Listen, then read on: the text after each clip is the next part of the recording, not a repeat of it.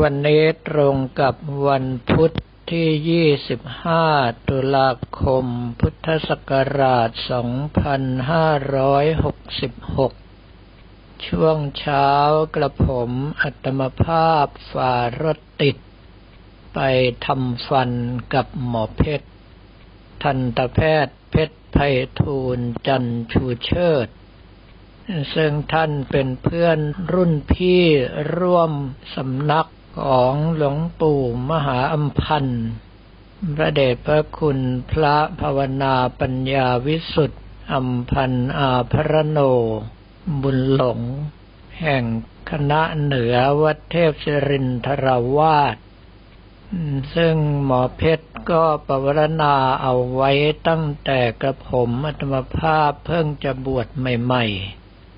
ถ้าหากว่าในเรื่องของการทำฟันแล้วยินดีบริการทุกอย่าง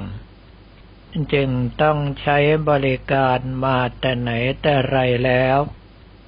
เนื่องเพราะว่ากับผมอัตมภาพมีเวรมีกรรมในเรื่องฟันมาก เหตุที่เป็นเช่นนั้นก็เพราะว่าถึงเวลาฟันผุจะไม่เหมือนชาวบ้านเขา โดยที่จะผุจากข้างในออกมาข้างนอก กว่าจะรู้ตัวข้างในก็กลวงหมดแล้ว เมื่อเจาะผิวนอกเข้าไปข้างในก็ไม่เหลืออะไรไว้ให้ หมอมีหน้าที่ก็คืออุดอย่างเดียว ถ้าซี่ไหนอุดแล้วไม่สามารถที่จะเอาอยู่ ก็ต้องเปลี่ยนเป็นรักษารากฟันแล้วก็ทำครอบฟันแทน กับผมมัตมภาพก็รบกวนหมอเพชรมาเกินกว่าสามสิบปีแล้ว ต้องขอเจริญพรขอบคุณมาณที่นี้ด้วย หลังจากนั้นก็ได้กลับมาฉันเพนที่กุฏิริมป่าช้าวัดอุทยานตำบลบางขุนกองอำเภอบางกลวยจังหวัดนนทบุรี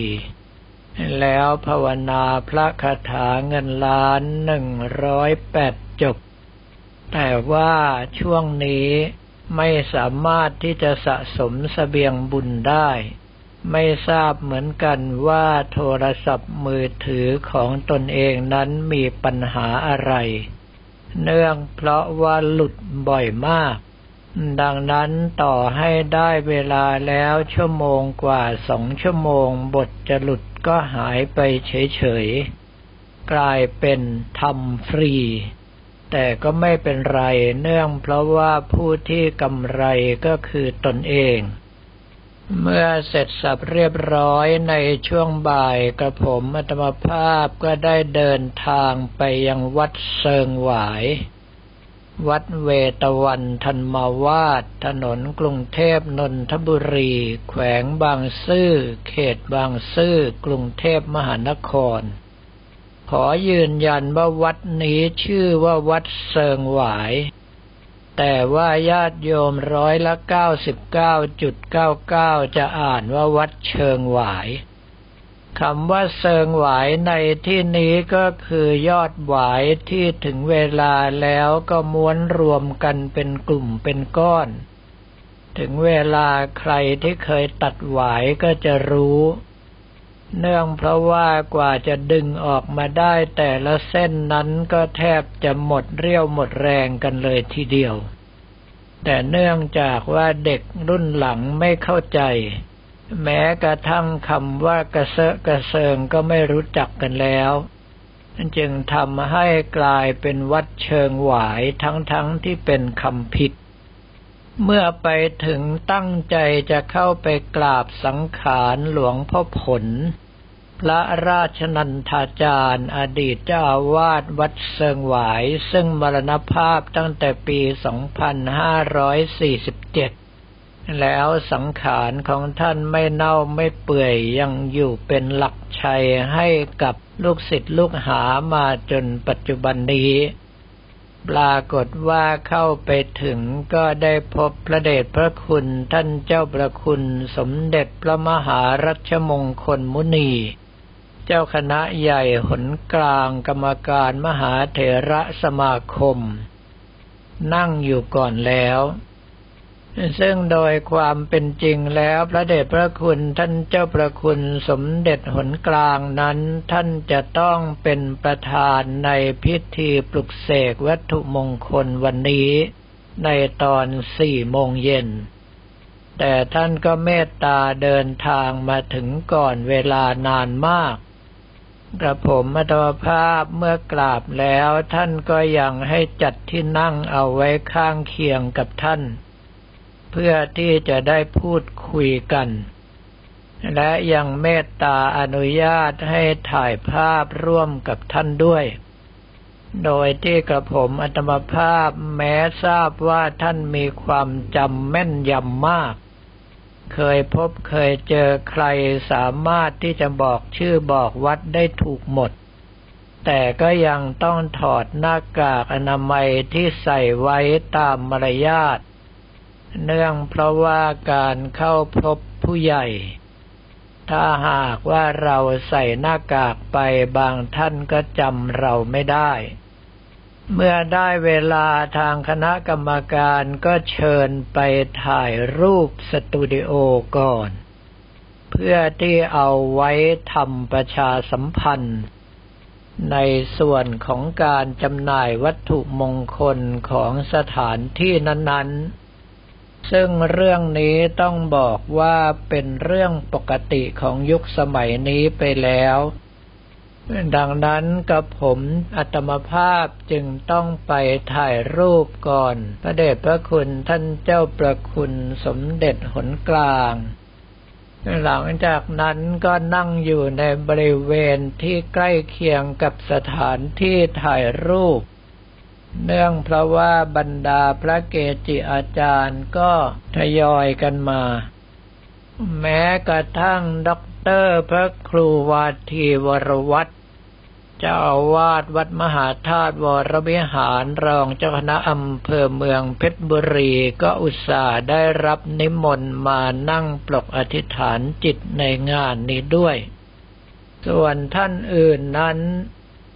ส่วนใหญ่แล้วก็จะเป็นผู้ที่รู้จักมักคุ้นกันทั้งนั้น เหตุที่เป็นเช่นนั้นก็เพราะว่าเวลาพระเกจิอาจารย์ได้รับนิมนต์ก็มักจะได้รับนิมนต์ต่อเนื่องกันไปเรื่อยๆ จึงทำให้งานโน้นก็ได้พบงานนี้ก็ได้เจอกันโดยเฉพาะงานนี้หลวงพ่อขวัญชัย พระครูวิจิตธรรมรัตน์วัดนามตูม ท่านยังเอารูปหล่อของท่าน มาให้ช่วยตรวจว่ามีความเหมือนหรือใกล้เคียงตัวตนมากเท่าไหร่กับผมมาตาภาพดูแล้วยังทึ่งเทคโนโลยีของสมัยนี้ เนื่องเพราะว่าหลวงพ่อขวัญชัยท่านบอกว่าเขามาสแกนทั้งตัวเลย นอกจากที่จะทำรูปหล่อขนาดเท่าองค์จริงแล้ว ก็ยังทำรูปหล่อลอยองค์ที่นำมาให้ดูนี้ด้วยเพื่อเป็นต้นแบบ ในการสร้างรูปหล่อรุ่นอายุ 72 ปีของท่าน หลังจากนั้นเมื่อพระเกจิอาจารย์ต่างๆ ทยอยกันมาเท่าที่เห็นก็มีท่านอาจารย์วิชัยวัดหัวเด่น พระครูโกวิทชัยกิจ ลูกศิษย์หลวงพ่อกวยวัดโคสิตาราม ยังมีท่านพระครูวิธานสุตตาพิรมทิติวัดวรวัฒโน ปรเรียนธรรมสี่ประโยค ผู้ช่วยเจ้าวาดวัดบรมธาตุวรวิหารเลขานุการเจ้าคณะอำเภอเมืองชัยนาทก็มาด้วย แล้วที่เป็นเรื่องแปลกก็คือทั้งด็อกเตอร์พระครูกล้าก็ดี ท่านมหาทิติวัตรก็ตาม แทนที่จะมาในฐานะพระมหานาคเจริญพระพุทธมนต์กลายเป็นว่ามาในฐานะของพระเกจิอาจารย์นั่งปรกไปเสียทั้งหมด แล้วนอกนั้นเท่าที่เห็นก็ยังมีหลวงพ่อสมบูรณ์ พระครูภัยบูรรัตนาพร วัดหงรัตนาราม หลวงพ่อแปะ พระครูยติธรรมานุยุตเจ้าคณะตำบลบางกระเบาเจ้าอาวาสวัดสว่างอารมณ์ หรือว่าวัดแคแถว หลวงพ่อแก้ว พระครูประหลัดสุวัฒนะเถรคุณ วัดตะโกจังหวัดพระนครศรีอยุธยา หลวงพ่อเจ้าคุณสุรศักดิ์ เจ้าคณะจังหวัดสมุทรสงครามก็มาด้วย ส่วนท่านอื่นๆ นั้นนั่งไกลกันจนเกินไปไม่สามารถที่จะกราบทักทายกันได้ทั่วถึง เมื่อได้เวลาพระเดชพระคุณท่านเจ้าประคุณสมเด็จพระมหารัชมงคลมุนี ก็ทำการจุดเทียนชัย พระมหานาคเริ่มสวดพุทธาพิเศษกับผมอัตมภาพกราบขอบารมีพระช่วยอนุเคราะห์สงเคราะห์ในวัตถุมงคลครั้งนี้ เสร็จแล้วก็ต้องนั่งกลุ้มใจ เนื่องเพราะว่าพระเกจิอาจารย์ก็มาสารพัดสาย และโดยเฉพาะพระอาจารย์อึ่งจะอาวาสวัดเซิงบ่าย ของท่านมาไสยศาสตร์แท้เลยทีเดียว ถึงขนาดเคยสร้างขุนแผนโคโยตี้ให้เป็นที่ฮือฮาในวงการสงมาแล้ว ก็คือมีทั้งตำหนิมีทั้งชื่นชม ว่าท่านสามารถที่จะประยุกต์ขึ้นมาได้กระผมอัตมภาพก็ต้องนั่งเครียดในการที่จะจัดกระแสในการที่จะปรับเปลี่ยนกระแสต่างๆ อาจจะทำให้วัตถุมงคลบางส่วน แทนที่จะออกไปทางสเสน่ยาแฝดเมตตามหานิยมลงไปทางด้านเชิงสังวาสก็อาจจะกลับกลายเป็นวัตถุมงคลพลังพุทธคุณขึ้นมาแทน โดยเฉพาะในส่วนขององค์พระพิราบ ก็ต้องบอกว่าอาจจะเสียของไปเลยก็ได้ เมื่อเสร็จสับเรียบร้อยก็เที่ยวดูใจของบรรดาพระเกจิอาจารย์รูปอื่นๆ ว่าแต่ละท่านนั้นมีความชำนาญในสายไหน และมีวิธีการปลกพุทธาพิเศษหรือว่าปลุกเสกวัตถุมงคลแบบใด แล้วก็เห็นว่าร้อยละเก้าสิบห้า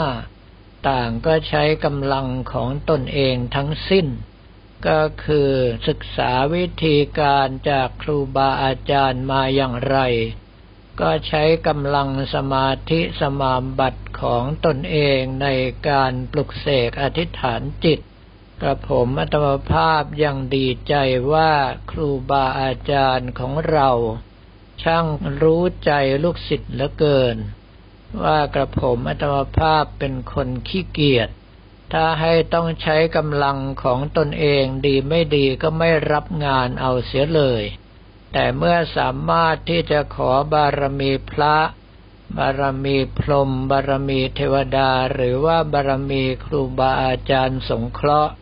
ก็พอที่จะทนทำงานเหล่านี้ได้ แล้วส่วนที่คนอื่นมักจะหัวเราะก็คือ กระผมอัตมภาพเป็นพระเกจิอาจารย์ที่ไร้จุดเด่นโดยสิ้นเชิง เหตุที่เป็นเช่นนั้นก็เพราะว่าพระเกจิอาจารย์บางท่านก็มีลายสักเต็มองค์ บางท่านก็เคี้ยวหมากปากแดงมาแต่ไกล บางท่านก็ถือไม้เท้าที่มีสัญญลักษณ์ของตนเองบางท่านก็มีลูกประคำยาวแทบจะลากพื้นเหล่านี้เป็นต้น แต่กระผมอัตมภาพมาตัวเปล่าเล่าเปลือยแทบจะไม่มีอะไรให้เห็นเลยว่าเป็นพระเกจิอาจารย์ เข้าไปบางวัดเขายังคิดว่าเป็นพระอาคันตุกะมากราบไหว้สิ่งศักดิ์สิทธิ์ในวัดเสียด้วยซ้ำไป แต่พอมีผู้รู้จักกลูกันเข้ามากราบก็ทำเอาผู้ที่ไม่รู้จักถึงขนาดนั่งงงๆ ว่าท่านนี้เป็นใครกันแน่ถึงได้มีแฟนคลับเยอะเหลือเกินเหล่านี้เป็นต้น เมื่อเสร็จพิธีกับผมอัตภาพรับเทยธรรมแล้วก็ออกจากโบสถ์ไล่ๆกับท่านเจ้าประคุณสมเด็จพระมหารัชมงคลมุนี เนื่องเพราะว่าถ้าช้ารถราจะติดมากเป็นพิเศษ แต่ขนาดนั้นก็ตามเมื่อมาบันทึกเสียงธรรมจากวัดท่าขนุนที่กุฏิริมป่าช้า วัดอุทยานแห่งนี้ ก็ทำเอาถึงห้าโมงครึ่งทีเดียว แต่ว่าก็ยังได้กำไรในเวลาพุทธาพิเศษ เพราะว่ากดสะสมสเสบียงบุญไปได้หนึ่งชั่วโมงครึ่ง ก็ขอให้ทุกท่านได้อนุโมทนาร่วมกัน สำหรับวันนี้ก็ขอเรียนถวายพระภิกษุสมณเณรของเราและบอกกล่าวแก่ญาติโยมแต่เพียงเท่านี้